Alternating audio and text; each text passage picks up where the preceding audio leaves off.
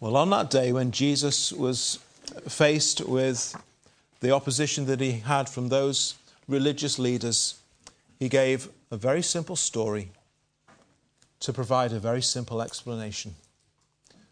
So let's simply think about it together this evening. The lost sheep. It's a story we can all comprehend. Now, I want to just bring up the actual passage on the screen, thanks, Luke, that we, that we looked at before. Now, I want you to see right at the beginning, first of all, from that passage that we read, that in verse 7, we find there that the Lord Jesus equates the sheep that's been found with one sinner who repents. That's the reason for telling the story. The sheep that's been found is the sinner who has repented. And so we can safely say that the lost sheep before it is found represents an unrepentant sinner. And that harmonizes perfectly with the words of Isaiah, the Old Testament prophet, who in verse 6 of chapter 53 wrote those well known words that all we, like sheep, have gone astray. We have turned every one to his own way. So we see the harmony that's there from that Old Testament prophet Isaiah and this little parable, simple parable that Jesus told. And the story is simply of this sheep that strikes out on its own. Was it a daring plot to escape? Was it a foolish lack of diligence on behalf of the sheep? Well, however your imagination might like to play with this kind of story, the, the issue is this the sheep has done this to itself. The sheep has wandered. The sheep has strayed. The sheep has lost itself. The Bible, as we can see in Isaiah, the Bible describes us as having gone astray. We have done something that has separated us from God. It describes us as those who, instead of living close to God and in fellowship and communion with Him as He originally intended, we have sought to make ourselves independent from Him. So we can perhaps imagine this sheep as having ignored all the warnings that the shepherd has issued regarding the dangers it faces if it does not remain within the flock and if it does not remain within his supervision. And we can imagine perhaps that this sheep is one that's turned its back on all the instructions that it's received as to how, as a sheep, it can live a fulfilled, meaningful life, enjoying the care and the provision and the protection of the shepherd. And the sheep has turned its back on all of those things the warnings about the dangers, the exhortations about the blessings of remaining. And instead of staying within the flock, instead of being under the shepherd's authority, a place of quiet, peaceful security, this sheep has wandered off. And this sheep has gone astray, just as Isaiah said. Now, let's for a minute consider this lost sheep. For a time, it might think things are great, free at last, if that was, if that was its plan. No one to tell me where to go, no one to tell me what to do, no one to tell me which patch of grass I have to eat. Wonderful. Or, or maybe it, It has literally just wandered off and it's actually blissfully unaware that there is a problem for now. Maybe those two situations describe someone here. One of them, maybe. Perhaps you are someone actually largely blissfully unaware that you are that wandering sheep, that lost sheep, and of the peril that you are in, in being in that position. Perhaps you're someone who very willfully uh, uh, is turning your back on anything to do with a God in heaven who might require things of you. Uh, and just turning away from all of those things. No, thank you, that's not for me. Keep it for yourself if you wish, but no, I'm off to do my own thing. Thank you very much. I'll find my own way in the world. I'll find my own truth to follow. The reality, though, is that this little sheep is in real danger. It really is. It's alone, it's unprotected, it's vulnerable. There are predators out there that just love to feed on lonely sheep. And it might have grass now. It doesn't necessarily know where tomorrow's meal is coming from. Its life is actually on the line. And the longer it remains lost, death looms ever larger and ever closer for this sheep. All we, all we, like sheep, have gone astray, says the Bible. There's no one that has never been in the position of this sheep, except one, and that is Christ. He's the only man who's never been in this position all have been there. But the story takes a great twist. The shepherd knows the sheep is lost. But he has 99. So he thinks to himself, ah, what's one sheep? I've still got 99. No, he doesn't. Having the 99, does not lessen his concern for this one. So he just has a bit of a wander around to see if there's any sign of it. Is that what he does? No, it isn't. He determines, I'm going after it. I'm off to find it. I'm off to retrieve it. I'm off to bring it back.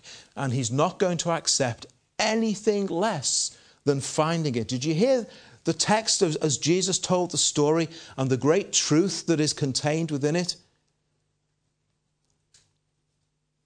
He will go after the one which is lost until he finds it. I'm going to find that sheep and I'm going to bring it back.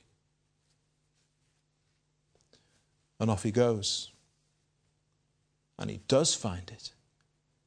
And he brings it back. And there is this great rejoicing. He's never been happier than to have this one sheep which had been lost. All his friends are invited round. Come and see, come and rejoice with me. Look at what I've found. This lost thing. I've got it back again.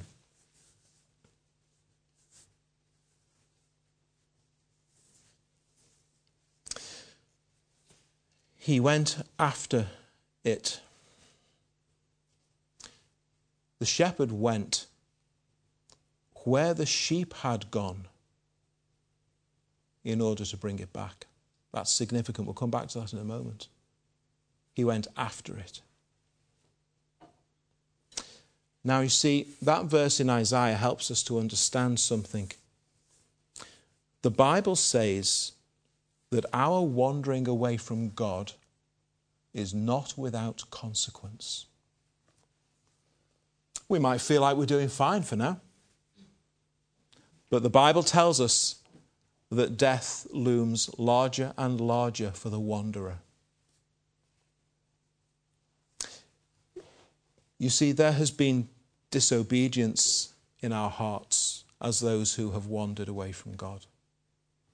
There's been rebellion in our hearts as those who have left Him and gone our own way.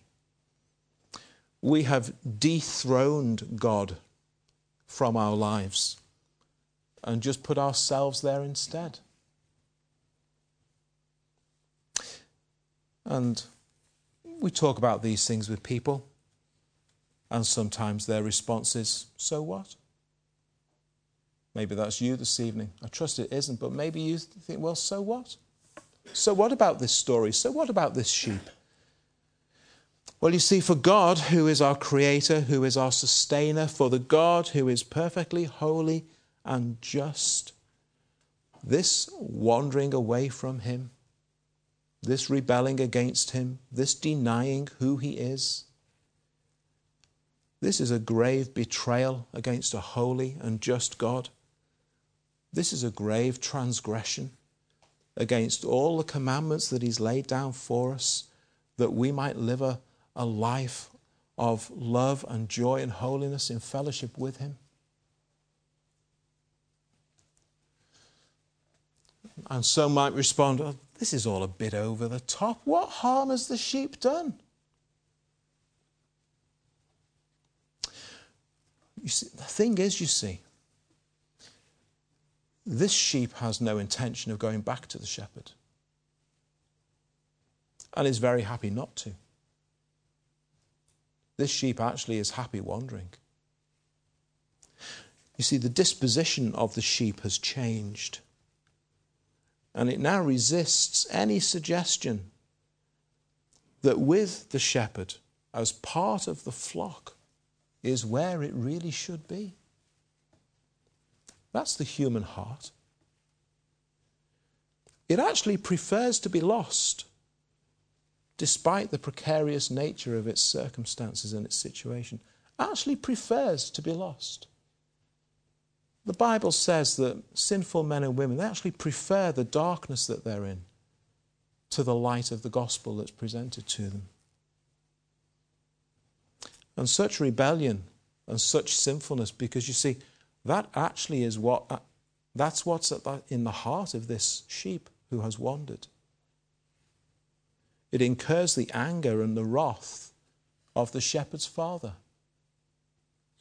That's what the Bible teaches us about a holy God who is just in all of his ways. But in this little story that Jesus told, which is so simple for us to understand, we have this glorious picture of this shepherd who has such love and compassion and care for this sheep that he goes out determined to find it. And the Bible says, through the lips of the Lord Jesus himself, that Jesus came to seek and to save the lost. That's why he came. And in the story, the shepherd went after the lost sheep. The shepherd had to follow the path the sheep had walked. The shepherd had to get to the place where the sheep had gone in order to rescue it. And you see, that's what the Lord Jesus Christ has done.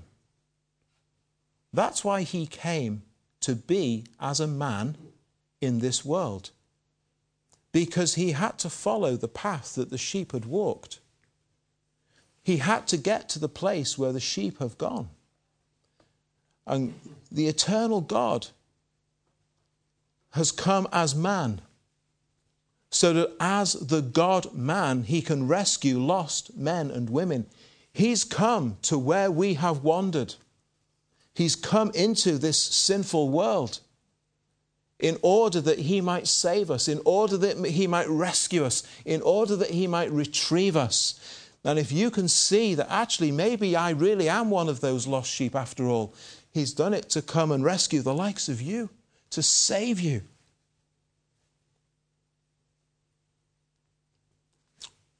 But how has he achieved that? How has he done it? Well, back in Isaiah 53, that verse that we read, it actually has one extra little bit which I intentionally miss, missed off before. It's only a short phrase, but it's of huge, huge consequence.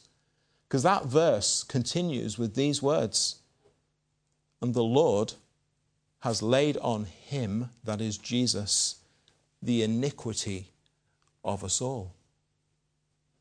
So we have in that verse in Isaiah 53 this lost sheep who's wandered far from God, and the Lord has laid on Christ the iniquity of us all.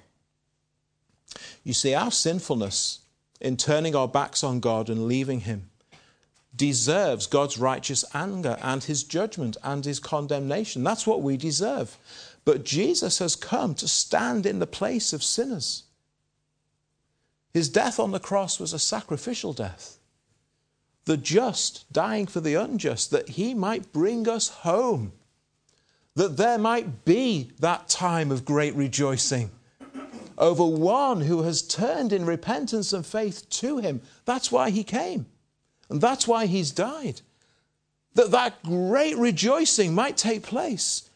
The one who was without sin, dying in the place of those who are full of sin.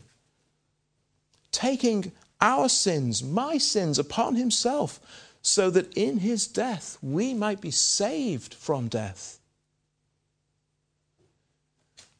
It makes us wonder just why would he do that? It's just the depth of compassion and mercy and grace like this world has never known or seen before or since. Such love in the Lord Jesus Christ that he would go to those lengths. Why? To seek and to save those who are lost in their sins. Well, that was Jesus then. That was 2,000 years ago when he came and he died in order to seek and save.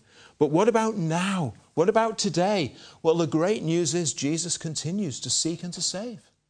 And he's still doing it. He is still that shepherd who goes out after that one, and that one, and that one. And he brings them, and he draws them back to himself. He's still doing it because he didn't stay dead. Three days later, he rose again. And in power and in victory over the grave, he lives forever. And how does he seek and save lost ones today? Well, he does it in the person of his Spirit. He continues to seek out those lost sheep for whom he died. He does it because God the Father has promised that every lost sheep will be found. And he does it because Jesus himself has promised his Father that he will not overlook or miss a single one of them. Every single one that you have given to me, Jesus said to his Father, I will not lose a single one of them. I will not miss a single one of them. I will go and find them. I will rescue them. I will bring them back to myself. And what happens is an amazing thing. As men and women and boys and girls listen to this message of salvation, a remarkable work of God's power and grace occurs. As lost sheep hear not the voice of a preacher, or of a Sunday school teacher, or of a parent, or a neighbour, or a colleague at work, or a missionary in Africa. They hear the very voice of the shepherd himself deep in their soul. Jesus said, My sheep, they will hear my voice. I know them. They will know me. And those sheep respond and they follow Christ. And he takes them home rejoicing.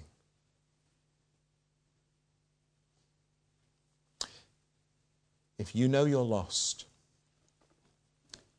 there is a shepherd who loves you so deeply,